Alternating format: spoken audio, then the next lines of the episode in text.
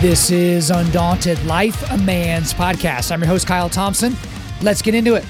All right, guys, today we've got a special guest on the podcast. His name is Ryan George. So he is the author of this book right here that I'm holding up in front of you, Scared to Life Tales of a Good God Who Reveals His Heart When Ours is Racing. And so this guy has done adventures on all seven continents and both polar circles. And so in this book, he goes into a lot of the details about some of the stuff that he's done. He's done skydiving, he's done bungee jumping on all the continents you're allowed to do it on, except for one. You know, he's done stuff at the poles. You know, he wing walks on airplanes, on all that stuff, kind of stuff. But we didn't spend most of our time just basically going through all that and saying, oh, I wonder what that was like. And I bet you were scared. We talked about his Christian faith. We talked about how most people that are scared to death to do some of the things that he's doing, why when he does them, he feels like it brings him closer to Jesus. I asked him if he felt like adventures and seeking out these ventures was like an idol to him. So we had an interesting conversation about that. And then about, about halfway through, maybe a little bit over the halfway point of this interview, we start talking about some things that we, we definitely disagree on. And we start talking about, you know, how we are to love people and culture. He's not a guy that thinks that we should be really, as the church, be speaking into culture and pushing back in the culture war. Whereas obviously I'm vehemently for that. We've spent hundreds of episodes basically equipping you guys to do just that. But I want you to kind of, you know, listen to that part of the interview and think to yourself, like, how would you have reacted? How would you have responded? What questions would you have asked?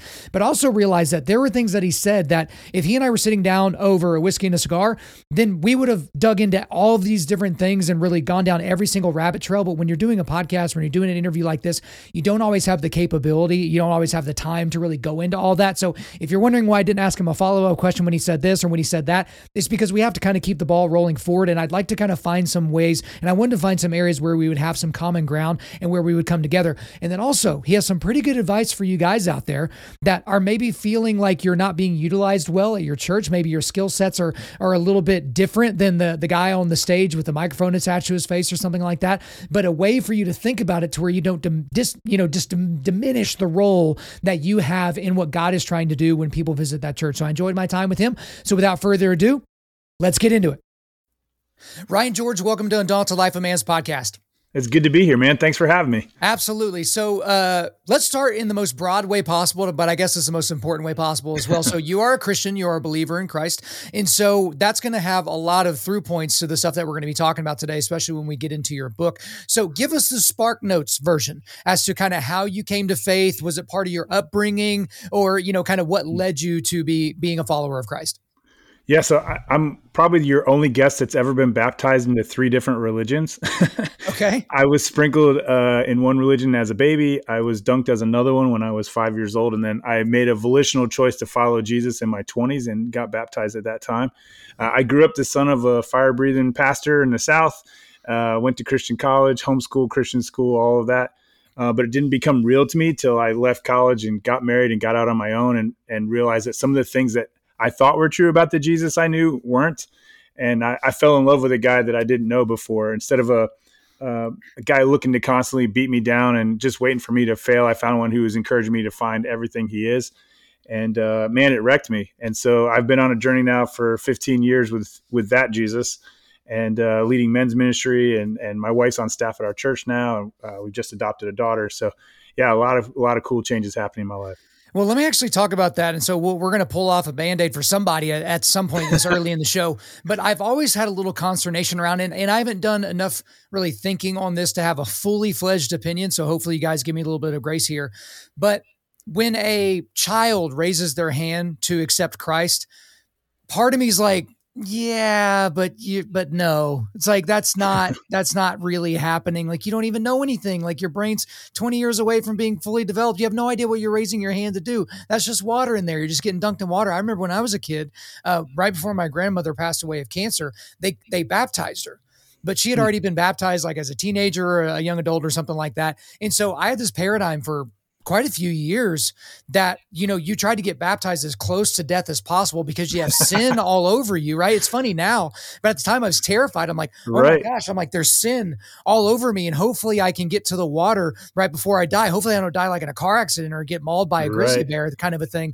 But what are, what are your thoughts on that? Because obviously growing up with a father that was a, a preacher and all that, and and I don't mean to demean anyone that had that experience as a child or has a child that is experiencing that, but I've always just had a little bit of a struggle there. Yeah, I would agree with you. I, I, I, struggle with that some. One of the things I'm thankful in our current church is that they vet the kids really well. They have to wait for months. They get interviewed by people who weren't there the moment when they raised their hand, right? They got cross checked, if you will, and they look at the fruit of their life to go, hey, is has there been a change in this kid's life? Is there obvious signs that this kid is following Jesus, which I really appreciate. At the same time, I have friends who met Jesus when they were five, six, seven years old and are still in love with that Jesus. Like they, I, I don't like hard and fast rules about a lot of things in my faith. Sure. and so I'm not going to, I don't know when the age of accountability is. I think there's a whole bunch of mysteries there. What I, what I take hope and solace in is that Jesus knows and he sees our hearts. And so, maybe it isn't even a raising a hand moment. I, I, have had friends who gave their life to Jesus and it wasn't in an altar call, it wasn't the yeah. sinner's prayer, it was this thing changed in their heart forever. And so um, I, I, think that is one of the things that religion gets wrong is that we turn getting saved into walking an aisle, saying a prayer, going through certain motions. For me, it was peer pressure. You know, was, I was coming out of, well, when I was a baby, I didn't have a choice. But when I was a little kid, uh, we were all coming out of uh, vacation Bible school, and the girl in front of me was getting baptized, and there was a live sheep there, and that was really cool, right? So, uh, you know, there's all kinds of things that go into it. I will say I don't think it was real for me, but I wouldn't say it wasn't real for somebody else. Yeah, and I think I think that's probably going to be a good place to leave it as well because I've always thought about the the fruit thing as well. Like you have these mm-hmm. people go through this dramatic experience at a big church. They they watch the rock concert, they get their TED talk with a few Bible verses, they raise their hand, and then it's like then that's it. There's no fruit change in their life. But I was always like, well, a five year old to a degree just sucks as a human. And so how could they like suck less as a human the next day? Like they're just they're bad at everything right? Because they're five. And so anyway but we'll get off that subject because i do want to get into the book that you shared with me. Thank you so much for sending this copy my way but it's called scared to life tales of a good god who reveals his heart when ours is racing. So very unique concept. Again i'll hold it up there for people to check it out. But very unique concept uh, of this book. Obviously this book details a lot of adventures that you've done and gone on in your life. So there's a quote mm. earlier in the book and it says this so I understand why friends and strangers categorically rule out certain adventures. I have empathy when I reply that embracing my fears scare me too to life. So obviously that's an ode to the statement that everybody makes like, oh, I'm scared to death. I'm scared to death to speak in public. I'm scared to death to go on that roller coaster, whatever. But you use the phraseology of scared to life. And maybe that's common, but I had never heard that before. So I hmm. guess for you, have you always sought adventures? Is that something that you just realized one day that, that you wanted to do all these types of things? And then I guess maybe back into why you wrote the book in the first place. Yeah, I would say how adventure looks changed for me over the course of my life. You know, a kid doesn't have disposable income and American Express points and the freedom to ask their boss off from school. You know, it just wasn't. My family uh, vacationed one time uh, between kindergarten and my when I graduated in, in, high school. So going out and doing the things I do now, going to all seven continents, both polar circles, climbing mountains, and jumping out of planes and stuff just wasn't an option. So it looked different. So when I was a kid, it was jumping my BMX bike off a car ramp, you know, or like mm-hmm. going and sitting on the roof when my parents weren't looking or whatever. so, but where it really started to blossom, I took my brother on his senior trip in 2006 from high school. Uh, he was homeschooled. So one of the beautiful things about homeschool is you can pick where you go on your senior trip. And I took him to New Zealand for two weeks and we jumped off of a building, an airplane, cliffs, all kinds of stuff. And I was hooked. And he was like, nah, I'm going to head to the military. So we had two very different reactions to that. But as far as where the book came about was um, I actually started writing it the day that Anthony Bourdain took his life. Because mm-hmm. here's a guy that did different adventures than mine, but still very diverse, very global, very unique, right? Like very few Americans have done what that dude has done. But he did them without Jesus. And it lent to a specific spot. And I went, okay, now I've done this knowing Jesus, but I've like people don't look at bungee jumping necessarily as a faith thing. I do now, but I, I didn't at the time. So I look back and say, okay, I've done the seven continents. I've done all this stuff. Was it empty for me too? And as I went back through and I'm going trip by trip looking through, I was like, no, I met Jesus here. I saw the heart of God here. I experienced something about spiritual community there. And I was just kind of overwhelmed by how much I experienced God in those trips. And so um, I've been blogging about my adventures since 2006, 2007, something like that. and people would say you should write a book. But finally, when it came together, was with with that suicide to go, man, why am I still alive? Why didn't I come to that same spot? Because Solomon's right. You take any train of pleasure, whether it's adrenaline rush, sex, you know, drugs, rock and roll, all that stuff.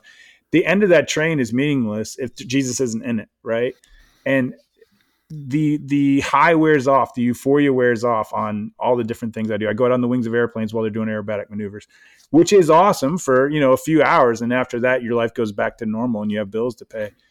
But there's this through line of what I learned from Jesus and what I've come to expect from Jesus when I travel and do crazy things that I really wanted to share with people so there's something interesting about your book where, well, there's, there's actually a quote. It's, it's, somewhat lengthy, but I think it kind of goes into a lot of the areas that people might automatically be like, well, this doesn't make any sense. Cause that's kind of where I was at the beginning is like, how does standing on the wings of an airplane like a moron, you know, connect to Jesus? Like, you know, that's kind of where my brain went. So let me read this quote here. What I'm saying is leaning into your fear is worth it for the record, I'm not toying with venomous snakes, playing chicken with an oncoming train, or opening the emergency exit on commercial flights. Please hear me. I'm not advocating a death wish. Don't go stand in the middle of the interstate and ask Jesus to reveal himself. He will answer, but that's uh, but differently than you're hoping. yeah. At the same time, the way of Jesus is often not safe. While he tells us over again not to fear, he keeps putting us in those places in places that reasonably cause fear. Personally, I think that's by design. We don't need faith in Jesus when we're comfortable. We don't need to trust his sovereignty when everything's just a religious ritual. As long as we are in a relationship with an infinite being, there will be questions and doubt, discomfort, and uncertainty. So when I read that quote, Ryan, I immediately wrote in the margin, but I don't think Jesus meant risking your life by doing all these like crazy things because you just kind of glazed over that, walking on you know air, airplanes on the wings and and doing some you know the skydiving type things and going to the poles and you're doing things that are someone considered to be needlessly reckless with the hmm. only body that God gave you. And so now, now again, there there are lines to all this. You're not, you know, throwing the safety precautions to the wind. Right. You you aren't sitting there trying to kiss a rattlesnake on its mouth. Like you're not doing those things. But at the same time, as I'm reading through some of these adventures, I was like, is this really necessary? Did you not see Jesus the last time you walked on the airplane wings? Do we have to do it again? Is that making sense? Mm-hmm. Oh yeah, I mean, I I get it. I also know this is wired into me, and I don't know if if it's nurture or nature. My dad jumped off of all kind of things. The first time my dad ever drove a vehicle, he put it up on two wheels. My dad's the one that taught me how to jump a bike. Um, so whether it's nature or nurture, this is how I am. And I, if I don't do something that scares me every few months, uh, like something inside of me starts to tick, right? Like I need, I need to go scratch that. But at the same time, uh, in my faith life, because it's true. Like if the just shall live by faith, we don't have faith when we're when we're comfortable. Then we have to have a little doubt, a little fear, or both to overcome, or else we don't need faith. So if I have I have to be expectant the same way I, I need that adrenaline rush, I need to expect the Holy Spirit to give me an uncomfortable assignment, something hard to say to somebody, a difficult conversation, maybe an apology, maybe a confession. Um, I've met a bunch of guys who could jump off an airplane but couldn't confess the sin to their pastor right? So which one of those is crazier? And and I mean the science bears out. Most of the stuff I do is safer statistically than driving your car to the airport to leave to go do it. So it's all about calculated risk. I'm always in a harness. I'm always with a professional. There's backup. There's radios. There's all that kind of stuff. Um, but some of the stuff that I don't have a net and it's actually scarier for me is the relational stuff and the spiritual stuff in my daily life. And I find it interesting that people think it's so crazy that I go out on the wings of airplanes, but not crazy that I invite someone with a different political opinion over for dinner. Right. Like to me, I think that's the bigger risk right now in our culture to go, oh, well, you voted differently than me. You have a different demagogue than me or whatever. I'm going to talk to you or I'm going to invite an uncool person out to a, a lunch or a breakfast or whatever. Or sit. One of the hardest things for me, I'm an Enneagram Seven. I really have a hard time sitting with pain, and I have over the last several years, I've had buddies go through horrible divorces and want to go out and talk about it. I've been married for 22 years. I don't I don't know that pain, and so it's uncomfortable for me to sit there. Every time I show up for that, just like every time I jump out of a plane, I am rewarded for that faith, and I get to see Jesus show up, and I get to have euphoric moments. Go, man, God, you you knew what you were doing. you gave me a hard assignment, and then you showed up to help me do it. I think the rub might be Ryan that the consequences of the mistake of inviting someone over for a dinner that has a different worldview from you is not that you're going to fall off the kitchen table and then another subsequent 2,000 feet and then go splat on the ground. I think that's that's the difference for people to where it maybe doesn't make sense to their brain because they can read all the same data that you read about, oh, this is technically safer and it's technically this. Oh, the, the airplane's not going to crash. You're going to crash. But what I do know is when I'm on the ground, I'm on the ground and I can't fall out of the plane from like to my death if I'm not in the plane to begin with. So I think that that's where a lot of people are kind of coming to. See, I, I, would push back on that though, because the eternal consequences of not forgiving someone or not asking someone for forgiveness or not living out the way of Jesus in front of somebody who needs to see an exception to what they see in the news is of much more consequence than me hurting myself. I have not gotten hurt doing any of this stuff that you, is on my resume. Uh, and, and I don't know that that's sovereign or not, lucky or not, whatever but I think it's the stuff in my life that is of greater consequence. For instance, so I didn't want to be a dad. I took it off the table. I was married 18 years. I was on a stand up paddleboarding expedition up in British Columbia. Take the helicopter back to civilization, find out I have a, a daughter living in my home, right? And for the last three and a half years, I've been a dad, something I didn't want to do. The consequences of taking in someone else's child that was in a very bad spot is way bigger than anything I've ever done on an airplane and scares me more, frankly. And so I think what it is is people. I'm trying to change the narrative. People go, "Oh, well, that's that's crazy." It's like, yeah, but not following the way of Jesus has just as big of consequences. They just don't look as bad to your insurance adjuster. Don't worry, we'll get into the insurance adjuster here in a second. Uh, okay. That was funny, but you know, I'm struck by by hearing you you talk about it. Do you think it's possible that, and God, to be fair, you could say this about anything that anybody likes. So take that with a grain of salt, everybody right, right. listening right now.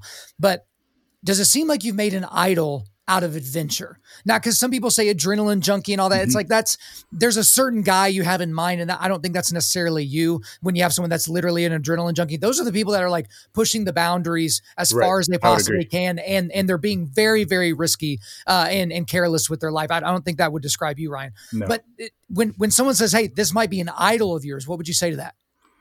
So uh, it's funny that you say that because I've had to lay down idols a lot, but it's not it's not the adventure itself. So the adventure is the pathway to what it is that I was looking for. So I was uh, I was abused as a child. I was bullied in in school. One of the reasons my parents took me out of of Christian school to homeschool me. I wasn't one of the cool kids in college, and so when I first got disposable income and started my business in the early 2000s was right when we got social media. And what oh, adventure man. gave me was affirmation that I'd been waiting 20 years to get, right? And so there's a whole bunch of times where I was scared out of my head, but as soon as I turned that GoPro on, I call it digital courage. Like some guys liquor up to get liquid courage. I would turn on that GoPro to get digital courage because what I wanted was the likes, comments, and shares later. What I wanted was what actually happened. I'd have people in my life come up to me. This happened multiple times and say, I live my life vicariously through you. And at first I was like, yeah, that feels awesome, especially that fifth and seventh grader who got bullied all the time. And I was like, no, no, no, I, I want you to go live your own life. And so what happened was is the idol was legacy. I wanted more people at my funeral than anybody. I wanted the the most amount of friends on Facebook. I wanted people to like me as adventure guy and I became a persona. So it wasn't the adventures themselves. Those were just a tool to get where I wanted to go. I could get there several different ways and I have in my life, different personas that I've taken on. Um, it it is habit forming. I mean, scientists have proven this. I mean, it's it's like sex or alcohol or some of these other things. Like the the chemicals that rush through your body are very very intense, and I can tell you, like it's you do start to itch when you don't get it every once in a while. But on the other side of it, one of my adventure buddies, the guy who's trained me in a lot of whitewater stuff, he said, I need to do this every few months in my life to force me to true communion moments where I have to get right with every single person in my life, make sure I've got nothing between me and God. Because if this is the day, I want clear accounts. And so what happens is we get these moments where, you know, we have to get right with everybody. If I go up on the wings of that plane and I don't come home alive, I want to have left everything in good order. And so it's a great way to reorganize. It's kind of like when you get ready to move and you have to get rid of a bunch of junk in your house because mm-hmm. you'd rather get rid of it than put it on the truck and then unpack it again. That's what these adventures do for me, particularly the big ones, um, is to to make sure, hey, am I good with my daughter? Am I good with my wife? Am I good with my brother? You know, all the way around. So let's talk about insurance adjusters. So I'm I'm I'm uh you I'm aware of that world and some of the things they're in and the list of things that they ask you if you do uh, before they will allow you to get life insurance and all that, which makes them a good company. Mm-hmm. So this was uh there was a quote from the book where um this was where you had to give up your motorcycle. And so is, is your wife Crystal, I'm assuming? Yes, yes. Okay, so uh so I'll just read the quote here. Crystal's rationale is sound too. She explained it to me this way. When you do those other things, so she's she's talking about the you know jumping out of airplanes and bungee jumping and all that other stuff. You're always with a professional or an expert. If you had a motorcycle, you'd be doing it by yourself. I trust the professional. I just don't trust you. Before you think that sounds harsh, know that I full heartedly agree with her because I remember like some guys would read that and be like, "Oh man, this woman's just trying to hold her man down and that type of thing, like getting rid of the motorcycle." But it's it is wisdom because you can blame a bunch of different people if someone dies bungee jumping, right? There right. are a lot of people that are responsible, not just the guy that decided to jump off the platform, right? Mm-hmm. There are a lot of people that can't be responsible, but when people wipe out on their bike, like that's uh, when, when guys ride their bike and like, dude, I'm great on my bike. I'll never get in a wreck. I'm like, dude, you're part of the equation. There's everybody else on the road that is in that math as well. But but take me through what that process was like because I think that may have been the first time where you went through a strict process that questioned this adventurous attitude because this life insurance company is going to be like, well, no, we're not going to cover your life if you're going to be so careless as to own a motorcycle or do any of these other things. So there's a couple caveats since that since I wrote that book, my wife okayed a motorcycle and I've already wrecked one. Um, that's the only adventure I've gotten hurt on. Okay. Uh, I was back. I didn't need surgery. I was back to rock climbing within six weeks. But um, yeah, so what I like to focus on that story is how many things my wife said yes to. Like a lot of guys would go, "Oh, you won't let me have a motorcycle," but my wife had like three no's. She said no squirrel suit flying, uh, no motorcycle, and no. Uh, I don't know if you've ever seen this jump that Travis Pastrana does, but he jumps out of an airplane without a parachute. Yeah, to do the whole uh, thing from the the movie Point Break. Yeah, basically. And so those are the only three things she said no to. And I was like, there is a world of things that I'm literally all seven continents of things that I've been doing. She was there. She was the one that photographed me surfing in the Arctic. Like, you know, she's very, very supportive. So I think one that's there's a lesson in that, first of all, to go, hey, let's look at the things that Jesus said yes to in the world that we can do instead of the things we say no to. Let's look at the things our wives say yes to and not the things that they say no to. Because if you're like me, that list is a lot larger. But just to go through that list and go, yeah, and actually, since that book came out, I've now done all 10. So it was a list of 10 no nos. I, I, needed motorcycle for one. I can't remember what the other one was, but I, have done all 10 now. And uh, I got life insurance anyway. I found, I found a company that didn't ask those questions. But I think it is, it, it's kind of cool to look at our bucket list and say, what is it that's still out there and why do you want it? Kind of going back to that uh, addiction thing you were talking about is mm-hmm. to ask yourself the question, well, why is it important to me to get my seventh continent?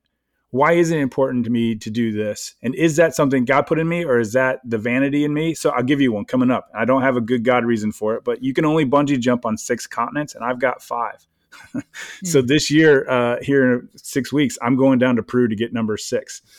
It's such a random goal, right? But what I have found is there is a difference between going bungee jumping or hiking or backpacking or racing cars and looking for Jesus while you do that. So you can say, hey, I'm going hiking today, which I'm doing tomorrow morning before work, or I'm going to go look for Jesus in the woods while I hike. And what happens is it changes your expectancy to where you will find you. He promised, those who seek me will find me. In the Old Testament, they said, you will find me if you seek with your whole heart. And so I've gone to some pretty random places and initially not for the right reasons. And Jesus said, but if you come expecting to see me, I'll show up. And I've got story, way more stories are in that book uh, of where Jesus showed up and ambushed and said, "You came here for this, but I wanted you here for." For instance, uh, a couple of years ago, I went to Nepal to do some paragliding in the Himalayas, and we got there. I got to go the first day. I took out a kid that we had supported growing up through a ministry, and then after that, we had cloud cover the whole rest of the week, and so it was just me and Jesus every day, me and a laptop, looking at the sky, going, "Okay, I flew all the way over here, however many twenty time zones away, eighteen, whatever it was." And I didn't get that. So what do you want me to find here? And I've I've had that in Iceland. I've had that in the Faroe Islands. I've had that in the Arctic. Everywhere I've gone, if you go looking for Jesus, you will find it. The bonus is you get an adrenaline rush along the way, at least in my life. Gotcha. So to kind of, I want to get into some other subjects that that came up through the book, but I do sure. want to almost put a wrap up on some of the like adventure stuff. So you say in your book that you don't have a favorite adventure. But I don't play right. those games. All right. Like I don't do this whole mealy mouth, you know, hang on the fence type thing. I like left or right. I like hot or cold. I like black or white. So if you had to literally blot out all of the adventures you've ever done, Ryan, oh, from man. your memory, like literally Men in Black, like like you lost all the memories, but you get to keep one memory of one adventure. I need one. Hmm. Well, just because it became the cover the book, I'll stick with wing walking if I had to pick only one adventure to do for the rest of my life out of all the ones I've done, I would do Via Ferrata. I love Via Ferrata, and it's it's booming in North America now. Is in Europe first. Uh, I'm, I'm not familiar with what it, what is that. So if you take a piece of rebar and bend it into like the shape of a staple, like a U, and then drill right. that into a mountain, the Italians uh, develop it during World War One to get up and over the Alps because they knew the Austrians were waiting in the valleys because mm-hmm. for centuries you had to go through the valleys to move your troops, right? And they said, but what if we could take everything up and over the mountain? So they developed a system of staples that you climb mountains. So it's like rock climbing, but instead of holding onto the rock, you're just climbing rungs, right? Mm-hmm. And so I've done it in Italy where it started. I've done it Canada, U.S., different places. Um, the best one in the states is in Colorado. They've got some sick ones out there. Uh, but anyway, it's such a cool thing. You can camp. One night I did it. We hung sleeping off the cliff, you know, with a portaledge. So you can do it all different ways. The biggest ones and the coolest ones are in Europe. Uh, my buddy and I are going to Slovenia next year to do some of the biggest. That 2,400 feet of elevation change in one climb. Like so, it's it's mm-hmm. really cool stuff. Um, and that one is really cool because it combines a lot of things. And I would say if there was a second to that, it would be paragliding because paragliding is so peaceful. It looks dangerous. Like for someone on the ground, it looks like skydiving, but running off a mountain and just kind of floating around in the thermals, like with the birds, uh, it's a very transcendent experience. And there's a lot of control. You're very, very safe in that.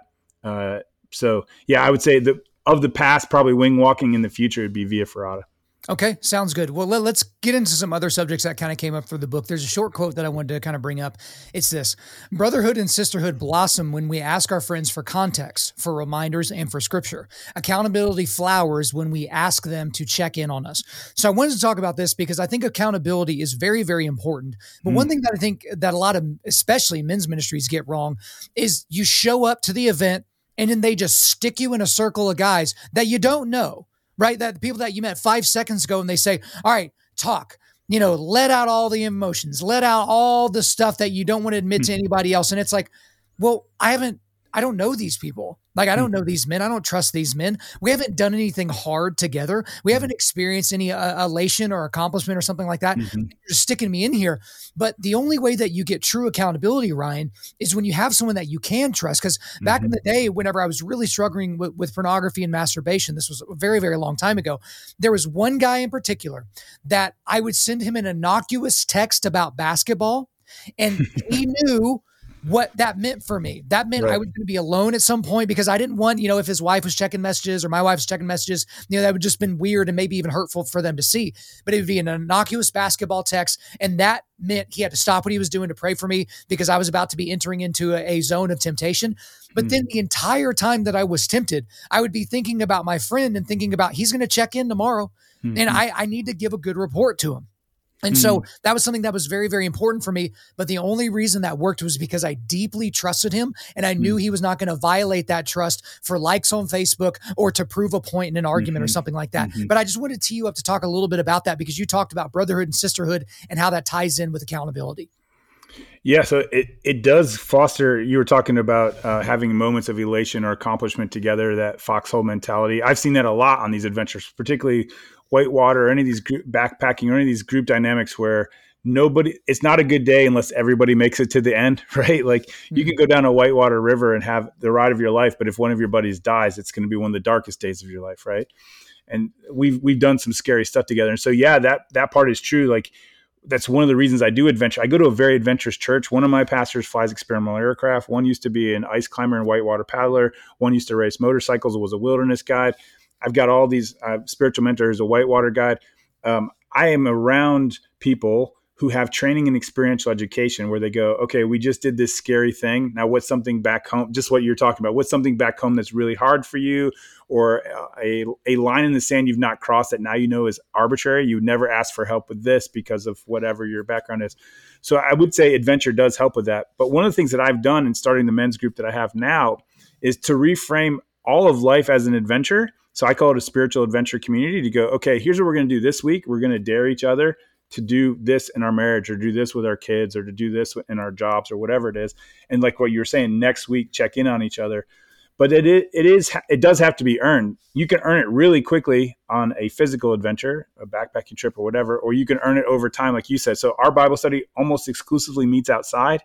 And when it gets cold, we meet around a fire um, guys show up in pickup trucks. Most of them are lifted. you know, like, mm. I, am in Redneck, Virginia, so and I'm I'm one of them. So, um, yeah, so I think there is a part where you have to earn that trust, but I do think the principle of calling guys out to share those things is is a worthy ask. I wouldn't do that the first Sunday, like what you're saying. I wouldn't do that with strangers. I would try to connect. What we try to do is we try to connect guys in ways that we start the conversations in other places and then finally bring it around to that. One of the sayings that we have at Dude Group is uh, you don't have to pray, but you have to be prayed for. And so what you'll find over time is the prayer requests go from superficial to deeper the more Wednesday nights that they show up, right? And the more time they spend around the fire. And some of the guys won't admit it that whatever it is in their life, whether it's a sin or a struggle or insecurity, whatever, they won't do that in the circle. But maybe an hour later around the fire, when I'm the only one there waiting for the coals to die down, it'll come out. And so it is an earned trust. It is not just a microwave instant, but you can push that envelope by having guys go first. So one of the phrases I live by is give others the gift of going second. So if the person up there that you respect, the adventure guy goes out on plane says, Hey, this is where I'm insecure and this is where I'm scared, and this is what I'm afraid to do in this relationship. They go, whoa, whoa, whoa, whoa, whoa. Or they go, hey, you didn't want to be a dad for 18 years, you took it off the table, and now you're leaning into this for for on mission for this young lady. They go, okay, you have earned my trust.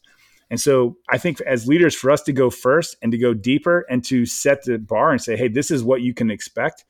Um, and it doesn't all have to be met in that circle either. I see a therapist every week. I talk to my wife about really hard things. I have different mentors in my life that I go to with struggles. Uh, but I think we need to have multiple environments like that, and it is earned over time.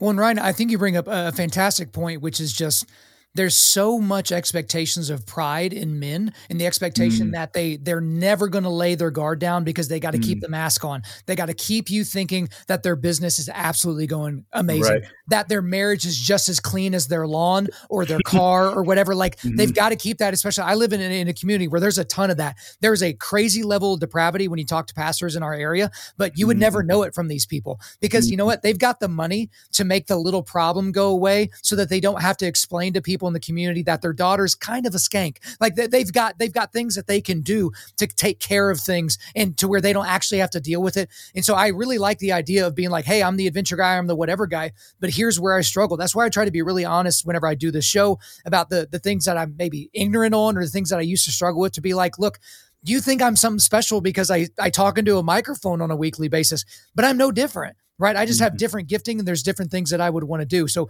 I really appreciate you bringing it up that way. And one other point, I'll actually uh, get your feedback on this before we move on just quickly. Men connect shoulder to shoulder, women connect right. eyeball to eyeball. Right. That is generally true. So when I say men need to accomplish something together before they circle up, the the paradigm that I have in my brain is the tribal culture where the men were going out to hunt they weren't going to sit there and like, you know, razz each other and, you know, sit there and talk about life and all that until after they had killed the beast. And so that all happens once they're circling the beast, cleaning it up and taking it back. And then maybe later on that day, they talk about some of the things, some of the insecurities, how they tripped and fell and we're so glad nobody saw them because, you know, that could have ruined the hunt or something like that. But talk to me a little bit more about, about men, how they really need to accomplish things together as opposed to just assuming they can end up in that group and be just fine just talking. I, I don't know that I 100% agree with that because I've seen uh, part of that accomplishment is um, finding healing. So we've had a lot of guys come through my ministry that have gone through divorce and they just need a shoulder. Like they just need someone to listen. So it is shoulder to shoulder, right? Like we'll sit around a fire. That's one of the reasons I love a fire because everyone's looking into a fire. They're not looking at eyeball to eyeball. Um, or we'll go on a hike. I do a lot of hiking. I call them sanity hikes. I'll say, "Hey, let's go hiking." Well, you're hardly ever looking the dude in the face while you're hiking, right? Mm. But I've had some of the most profound conversations while doing that. Or go on a road trip. So I live near the Blue Ridge Parkway, and I live near the uh, Appalachian Trail. So let's go on a car trip. You're both looking at the windshield. You're like I went on a motorcycle ride with a guy this weekend. We're looking at the foliage on the Blue Ridge Parkway, which is gorgeous, right? And then when we break to get gas and you know get a Coca Cola or whatever, now we can talk about marriage or whatever else. And so I don't know that it has to have an accomplishment. as long as people feel those guys feel like they don't have to be that persona. And so uh, I think what is in, inherent for us and what's important for us as leaders to go, hey, I'm going to show you no persona to start with. So, so we don't have to go through that whole ritual first. Now, if there's rituals, great, and, and we do those too. We'll build a huge fire together, and we'll go shooting guns together, or we'll go ride four wheelers together. Or what I mean, we we do those things. But what I found is guys don't need that. I had a 72 year old guy come up to me after a couple weeks in our group, and he said, "You know, I've been I've been following Jesus my entire adult life. We're talking five decades here." He said, "I've never experienced anything like what I'm experiencing here. This is amazing." We hadn't done anything at that point we were meeting next to a wakeboarding boat in somebody's garage, but I mean, we weren't physically going out and doing. He just felt like for the first time in his life, he didn't have to pretend. And so I think part of it is how we build those environments, right? Like, is this for show? Which I think one of those men's conferences is it's not a great place for that. I just I wouldn't start there, you know. But starting at a local coffee shop or on a local trail or one of the guys I used to run with Tuesdays and Thursdays. When you're running together, you're not looking each other in the eyes. Man, we unbared our hearts to each other. And then we turned around and started offering that to other guys. And they were like, well, if these guys, you know, when we were both successful entrepreneurs, if we're willing to be open about the struggles in our marriage or whatever, then I can be too. And what we found is, is guys that weren't willing to share washed out. And one of the benefits of that, especially what I love, so we have guys from four different churches come to my Bible study is we don't have to keep everybody. We don't have to chase. We'll follow up if you miss it for a while, but we just want everybody running after Jesus. And so if you're not willing to be real, if you're not willing to set aside your ego and your facade and your mask, there's plenty of churches where you can go be that. You can go be. I live in the South. There's just in my town. There's like 250 churches in what was the phone book, right? Mm-hmm. You you can go get cultural Christianity if you want it, but if you want to run after Jesus, this is how we're going to do it and you're welcome to join us. And so I think there's part of the appeal there is that we just, well, I hate to say we don't care, we do, but we we're we're going to run after Jesus. If you want to run with us, great. You know, I think I think the overall point is doing something. So no, it doesn't have to be active. Doesn't have to be killing an animal because I right, think that's right. been you know taken way. People are way out over their skis. Like you can't be a Christian unless you you like camping or killing animals. Not necessarily right. the truth, but I think that that's very important to realize that it's when men are doing something, even the small act of going on a run or going on a walk or staring at the fire, that does open it up for these other things. Yeah, yeah. So sure. there was there was one section of the book uh, that I read and it, it struck me as odd, and I don't want to you know assume that you meaning anything that you weren't meaning. So I want to read this section here because it was in the same chapter, but it's two sections that are kind of apart. So just okay. follow me here probably the same the same kind of people that feel opposite of people with different skin colors, different sexual orientations, different interests and preferences, different socioeconomic realities, and different political philosophies. It's not just Westboro Baptist spewing claims about whom God is against. In the past, it's been me, and there are times when I wouldn't type or voice such uh, declarations, but my behavior demonstrated that againstness, againstness. The irony comes in a very short list of people Jesus actually stands against. And so you say this a little bit later. Atheists aren't the opposite of believers. Whether we are God's adopted children or not, we were all made in his image. Jesus isn't against any of these categories because he loves everyone. Mm-hmm. So here, here's something that I kind of struggle with with that whole thing.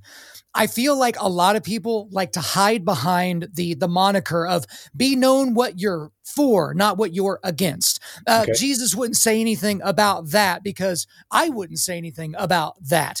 And I mean, just to be honest, atheists are literally the opposite of believers, like, because they literally don't believe in the things that a believer would believe in.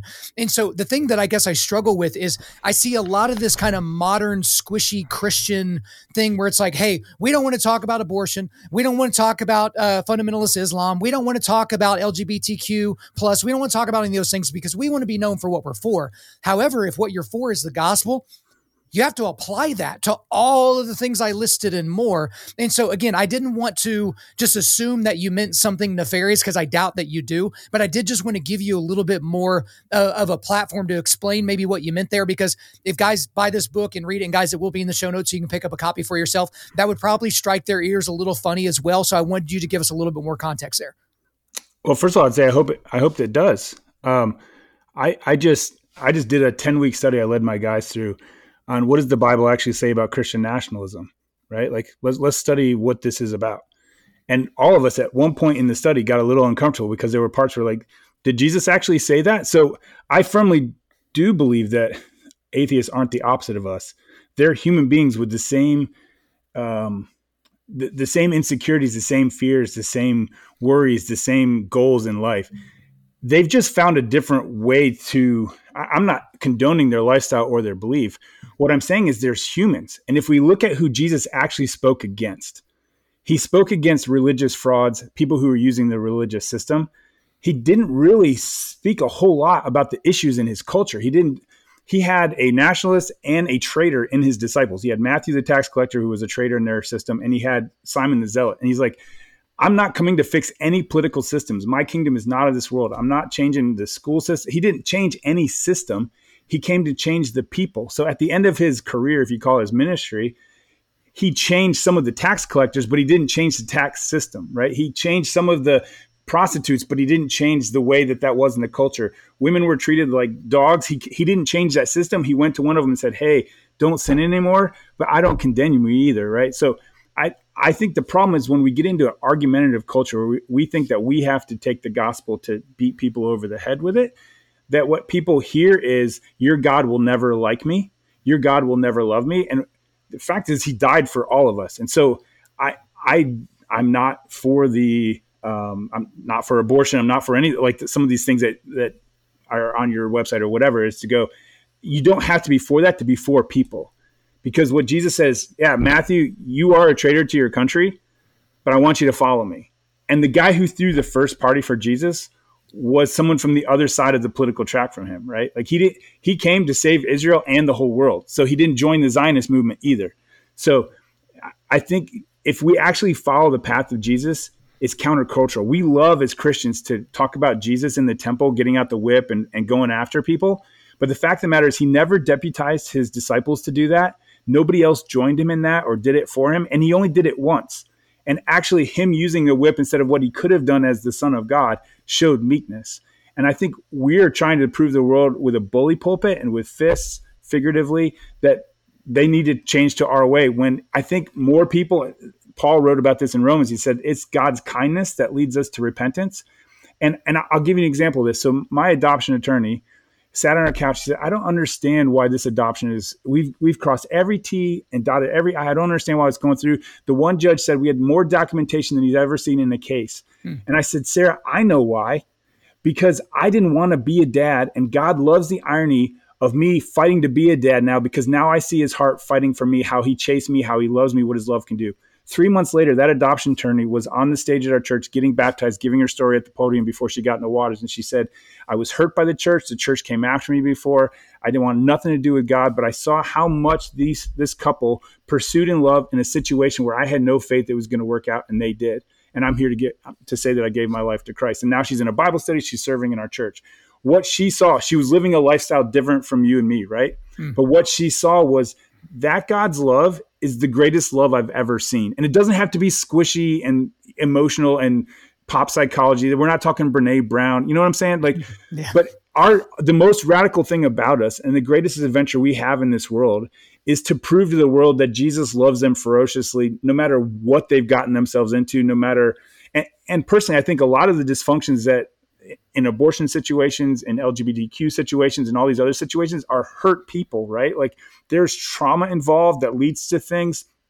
And we have enough sin in our own camp to worry about what the world is doing out there. Let's be that ferocious about what's going on in the church my dad is one of the 700 Baptist pastors who've been caught molesting children. I'm more upset about that than whether or not my daughter's going to walk into a same sex bathroom. Like, that's just not as important to me as my dad using religion to cover for his gross sins. And and all the pastors around him who've done that.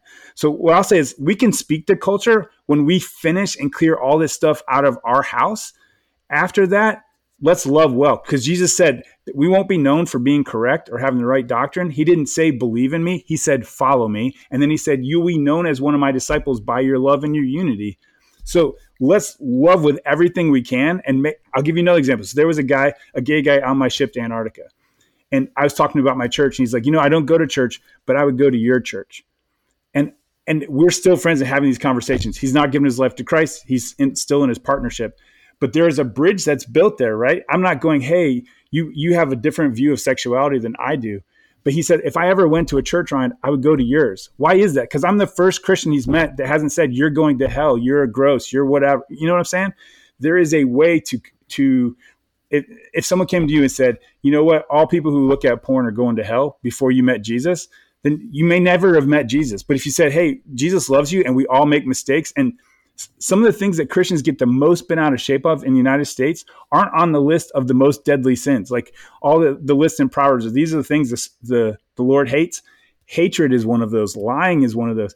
We're seeing so much hypocrisy in the church and so much lying by our leaders that I, I was like, I, I don't understand why we're critiquing culture when it's in our, the calls coming from inside the house. And so let's clear our own house out Let's love the best way we know how. And you'll be amazed at people far from God with horrible stories and backstories, how they find Jesus. So, just to be clear, you don't think we should push back against any of the darkness in culture until we all become squeaky clean, like perfect inside the church? Like, you don't think we should speak into any of the cultural depravity at all?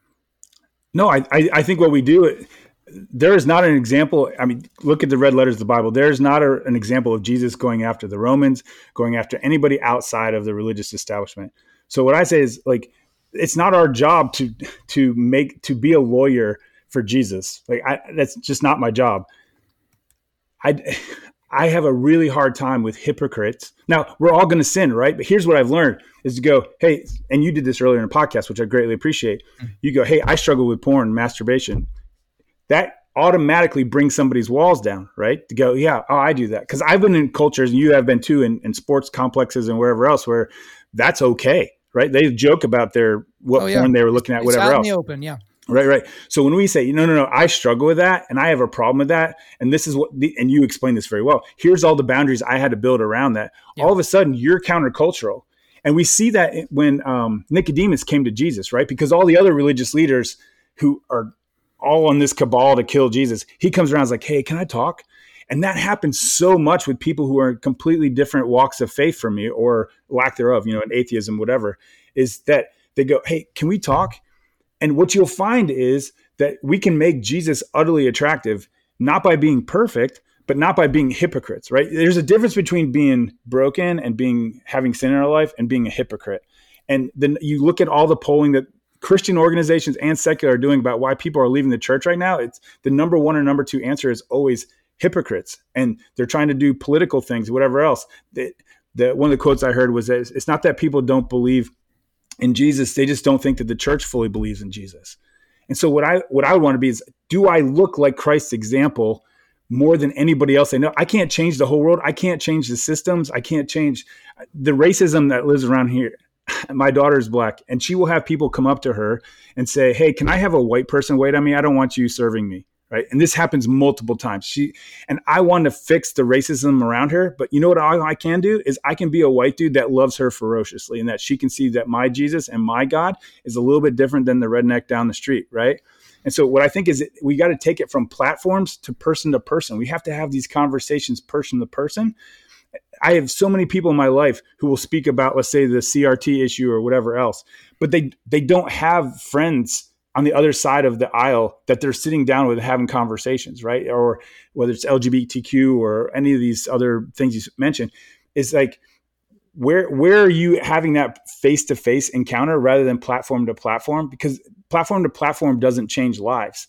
Most life change happens within three feet, right? It happens around a fire, and I've seen guys change their uh, political opinions. I've seen them change their their sexual activity, all that stuff, not from being beat into them. Hey, this is wrong. This is wrong. This is wrong. But of going, no, no, no. I fell in love with Jesus, and my love for Jesus is greater than my love for alcohol, for premarital sex, for porn, for whatever else.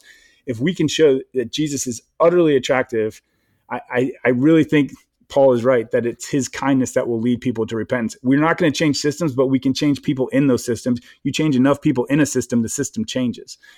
American history is filled with that. The, the Great Awakening and other times, like when we went into Prohibition, right? That wasn't because of a government movement. That was because so many people had of faith had moved toward a certain position. I'm not espousing the Prohibition whatever. But but you see what I'm saying? Is so many people in culture changed that they said, oh no no no, we need to. This is going to change our government, and they actually made an amendment to the Constitution because so many people had believed in the biblical uh, call to not be drunk, right? So uh, a lot of things there, uh, we won't be able to really unpack all of that. There, there's a struggle. I think a lot of people that are listening to this are going to really go into. Is it seems like when you're like, okay, focus on how Jesus loves people and focus on that stuff and only look at that. It's like, hey, only look at the Lamb of God because the Lion of Judah is very, very scary. And the problem is, is whether you're doing it from a platform or whether you're doing it from three feet across from somebody you need to let people know that their sin nature, not their mistakes, like the we all make mistakes thing. Like, right, that, right. that, doesn't mean anything. That's a bumper sticker. But like their sin is enough to separate them eternally from a loving God. And they will spend eternity in torment and torture if they don't trust in Jesus. That is the only way that they can have propitiation for their sins. And so at some point, what I feel like a lot of people do, Ryan, I'm not necessarily saying you're doing that because obviously we haven't talked about this long enough, but a lot of people would say, hey, you know, just do whatever you want to do sexually. Jesus loves you. Hey, kill your baby it's fine. It's it's the system around you that's not going to come around and support you. Mm. that's totally fine. Just love jesus.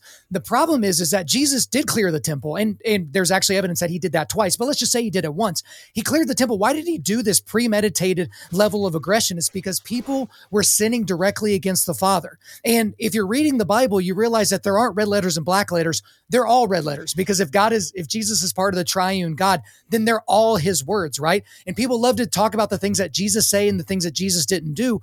But you, when you look at the entirety of Scripture and get the entire story of Scripture, you know which things that we are told to do that are not moral and what things that we are, are told to do that are moral. And so I think that's the, the clarity that people want because it's really easy to say, I'm going to be known what I'm, for what I'm for, not what I'm against. But it's the things that you teach a child, like, hey, I'm against this action.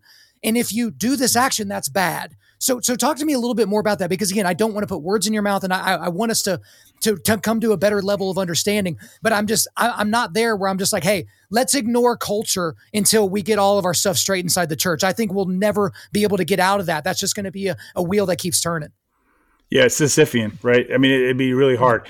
Um, I, I, think one of the things that you just said that I, I, very much agree with is he says that to his children, right? And so mm-hmm. there's not a lot that where he's preaching um, he's calling out people who aren't following him, right? The people that Jesus said, "Hey, go and sin no more," all of those people were within earshot. Um, speaking of early church history, so it used to be a practice. The way abortion used to be done before it is now is they would have the baby and then just take it outside the city gates and leave it on a stone or leave it in the forest and let it go. Yeah, exposure. Exposure, right? And it, I mean that was common. It was not taboo. Everybody in culture and the christian church in the first several centuries would go out and pick up that child and bring it in right? Yep. and people go wait and they didn't get like now foster you get some money from the government right? There's mm-hmm. grants for adoption whatever else. Like they just did this in a time when they didn't have money when their lives were at risk and, and everything else. That changed the culture upside down. Within 300 years what was taken as this is how culture is done right? It went completely the other way to christianity becoming a state religion right because because of the example of people. And so what I say, it's not that we don't confront sin. I confront sin other people. People confront sin in me all the time. Uh, the people that we confront, and Matthew 18 is about this, other places, is we confront our brothers and sisters, and then we live out the gospel as best we know in front of them. And of course, we share it verbally as well. I'm not saying that we hide. I'm not saying we don't watch the news, but I just don't think that I don't think that um, I don't think Christians dream big enough. I think they want a political solution when it's an eternal solution. I think they want I, they want to, and, and I'm for voting what you believe in. I, I vote for what I believe in as, as well.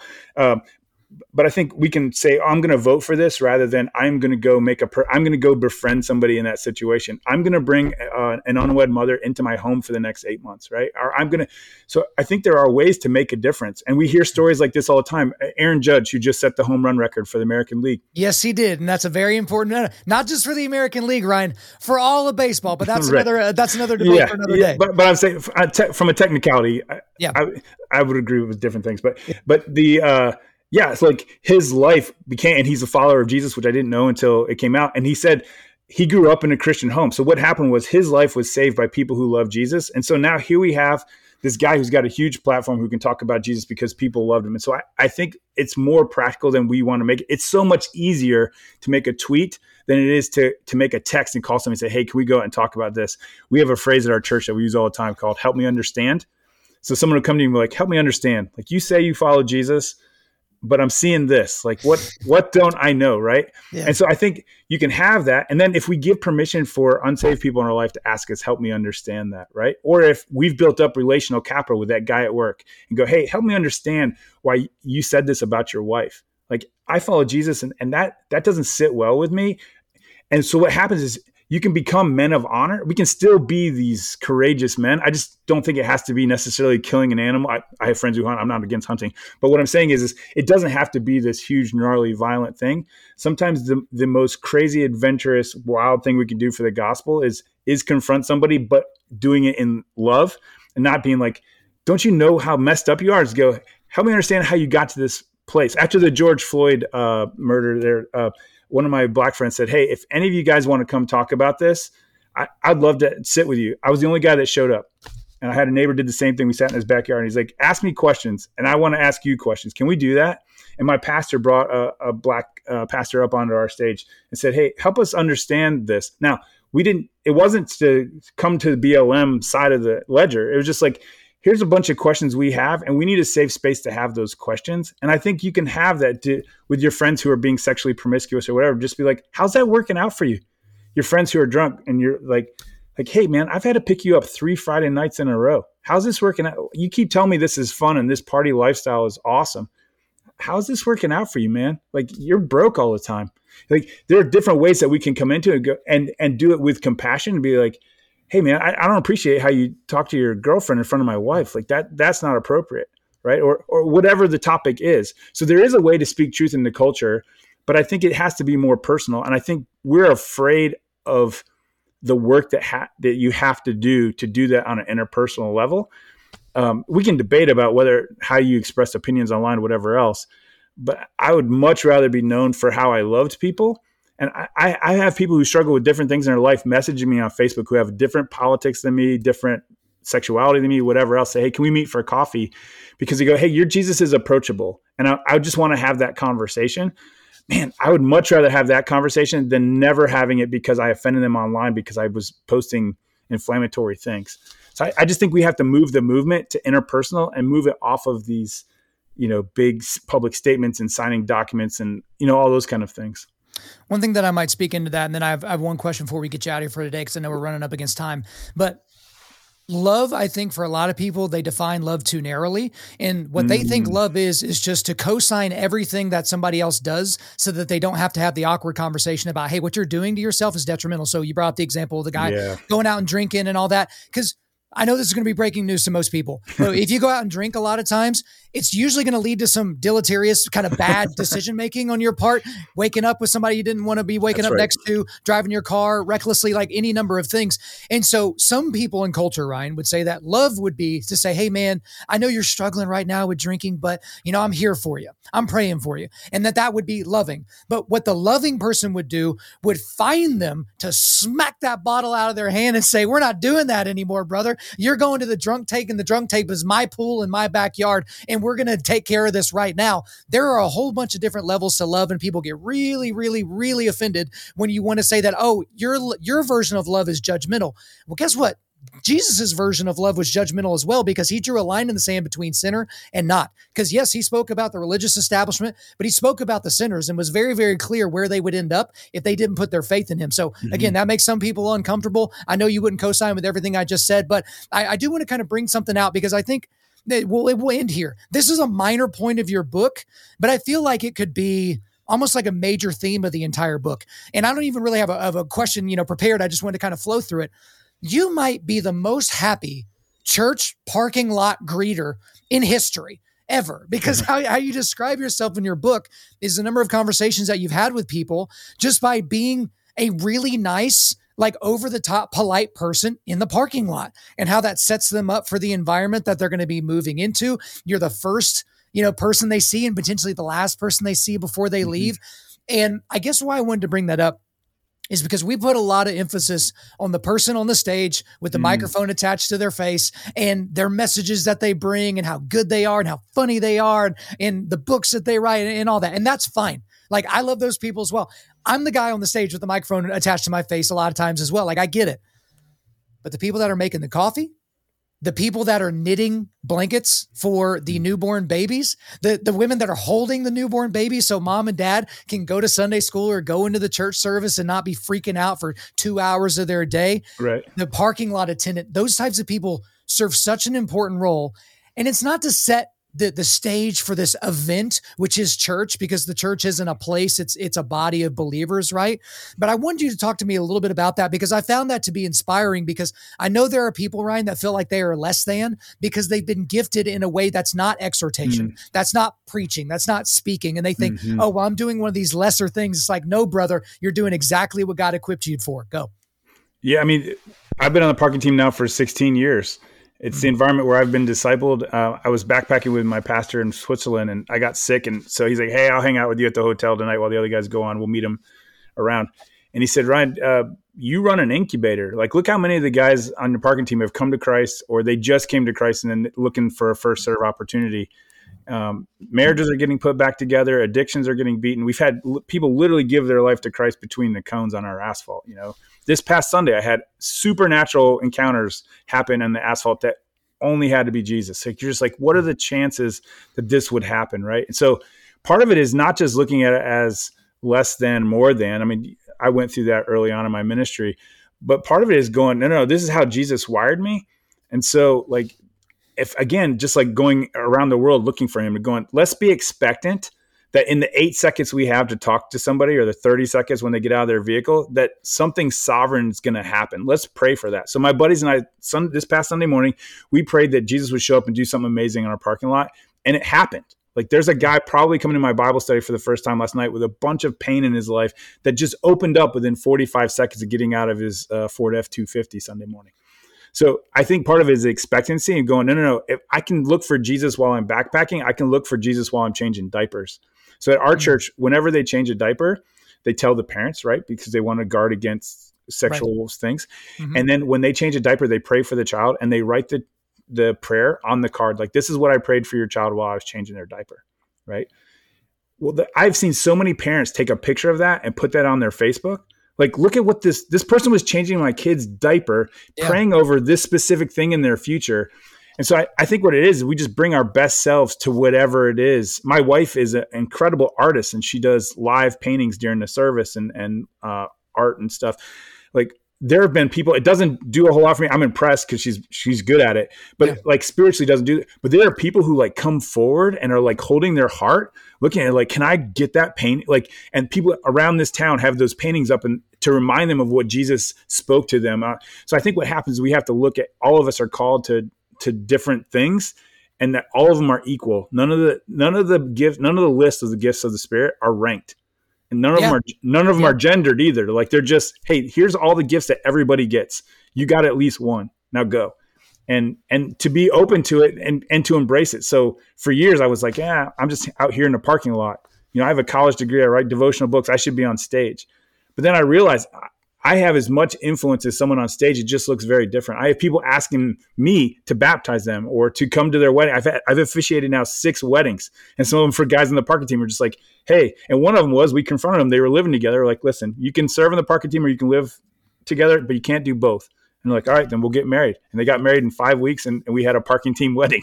so I, I, there is a there is a place for that for discipleship, and we, we lean into how Jesus has wired us why wouldn't beautiful things happen? That's he's the God of diversity.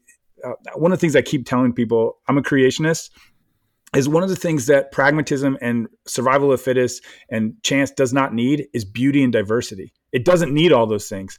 Only the strongest need to survive. Only the utilitarian needs to survive, not the beautiful. And I follow all these different Instagram accounts with beautiful birds. I've gone to all these places around the world and go, everything is so diverse. It doesn't have to be. And it's the same in the kingdom, right? Jesus wants all different kinds of people with different backgrounds, different interests, right? There's people, I've been taking people in my church on adventures for years, and nobody else is doing that, right? Like, in other churches. Like there's nobody asking you to go skydiving at most churches, right? There's nobody asking you to go UTV through the desert of Utah in most churches, right? But I've been able to have huge conversations with people, and I've seen guys who don't share at church crying in an airport as we lay hands on him, right? As he relinquishes something from his life or unbears his heart. That only happens because we embrace the diversity of a sovereign God. Well, man, I really appreciate the time that you spent on the book, but also sending it out to me and the time that you spent with me today. But that's all for me. Is there anything else you want to get off your chest? Uh, no, man. It's easy to follow me on, on Instagram. It's at Ryplane, R Y P L A N E. And you'll see links to all the things. I blog about this stuff. Uh, if you uh, want to see all the adventures, they're all there. I hope all the adventures point you to an adventurous God. All right, Ryan George, thank you for coming on Undaunted Life of Man's podcast. Yeah, good to be here. There you go, guys. Hope you enjoyed my time with Ryan George. But before we let you go, we are going to do a career resilience boost. At Undaunted Life, our mission is equipping men to push back darkness with content that forges spiritual, mental, and physical resilience. So the link I've got for you today is the link to his book, Scared to Life Tales of a Good God Who Reveals His Heart When Ours is Racing. Thank you guys so much for listening to the show. We do appreciate it wherever you're listening to this. Please subscribe, rate, and leave us a positive five star review. If you want to come speak live at your event or on your podcast, just shoot me an email to info at undaunted.life. That's info at undaunted.life. Follow us on Instagram and like us on Facebook and check out our website for everything else, including how to donate to keep more content like this coming your way. Just go to www.undaunted.life. And as always, we want to thank the band August Burns Red for allowing us to use their music for our content. The music on this podcast is their song Cutting the Tides, which is off their 10th anniversary re recording of their album Leveler. The links are in the description. I'm your host, Kyle Thompson. Remember, keep pushing back darkness, keep forging spiritual, mental, and physical resilience, keep seeking the Lion of Judah.